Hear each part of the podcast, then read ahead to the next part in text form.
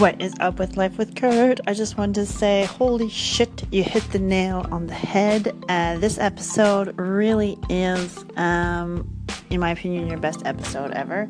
And yes, you completely got what the future is going to be like for Bitcoin. And, you know, as they say, if you don't understand the past, you're doomed to repeat it. Um, so, yeah, exactly. That's why I started already working on my own exchange, not just for Canadians, but exactly to address this situation and my hopes and what I'm working on.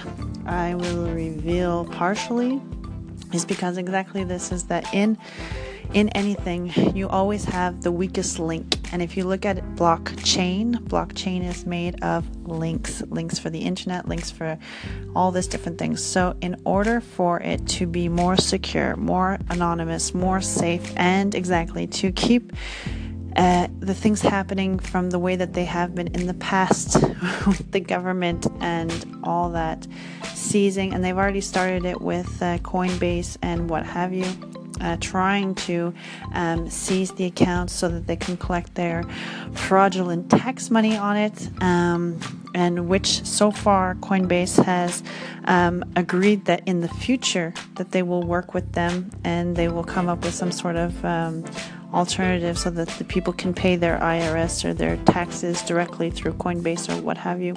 But that again opens up for the uh, principle of security and anonymity, which is the whole purpose why we're supposed to be going away from banks.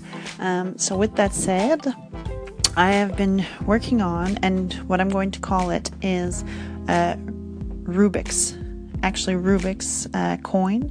And what that's going to do is because for instance right now on the internet when you make a transaction um, nobody knows where this transaction is coming from and nobody knows if it's lost if it's stolen if it's just being held uh, like in a, in a savings account type situation or if it's being sold or bought legitimately legally and what have you um, and this creates an issue. As much as anonymity is great, on the other hand, is that when the shit hits the fan and you lose or you get your, your Bitcoin or your cryptocurrency stolen, it creates a huge problem. Um, so, in order to solve this problem, I'm coming up with what I have um, created is um, s- uh, smart links and um, smart blocks. Uh, so, the best way that I can kind of say this in a few words is um, if you look at a Rubik's Cube, a Rubik's Cube has um, like what is it, five or eight different colors? No, five colors. It's like the my brain's fried, but basically, you know, you have your red, green, blue, whatever. So each color is going to represent a state uh, that the chain and the, the block will be on the blockchain. Um, so that when and if you do um, have an issue and that it's not just going through one person peer to peer.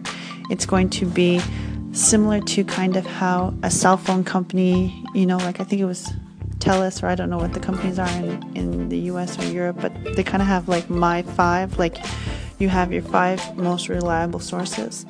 Well that's what i wanted to make and that's what i'm going to make with uh, rubik's coin um, it's basically you choose five people that you trust and you kind of are like in this um, block together so that when there's a transaction that goes through there's no one like one link isn't dependent um, on being the weakest link um, is that it's constantly continually changing so that makes it harder for both um, people to steal your coins and it also makes it harder for um, governments and so on and so forth to trace your coins. Um, and yeah, so way to go on uh, thinking ahead. I can't wait to launch a Rubik's Coin. And uh, yeah, that's uh, totally awesome. Keep studying, keep doing your thing. Um, I'm so. Um, so at a point where I'm glad that everyone on here on Anchor is is capable of sharing ideas and bringing them to the masses. So have a great day and uh, yeah, like, follow, share, and.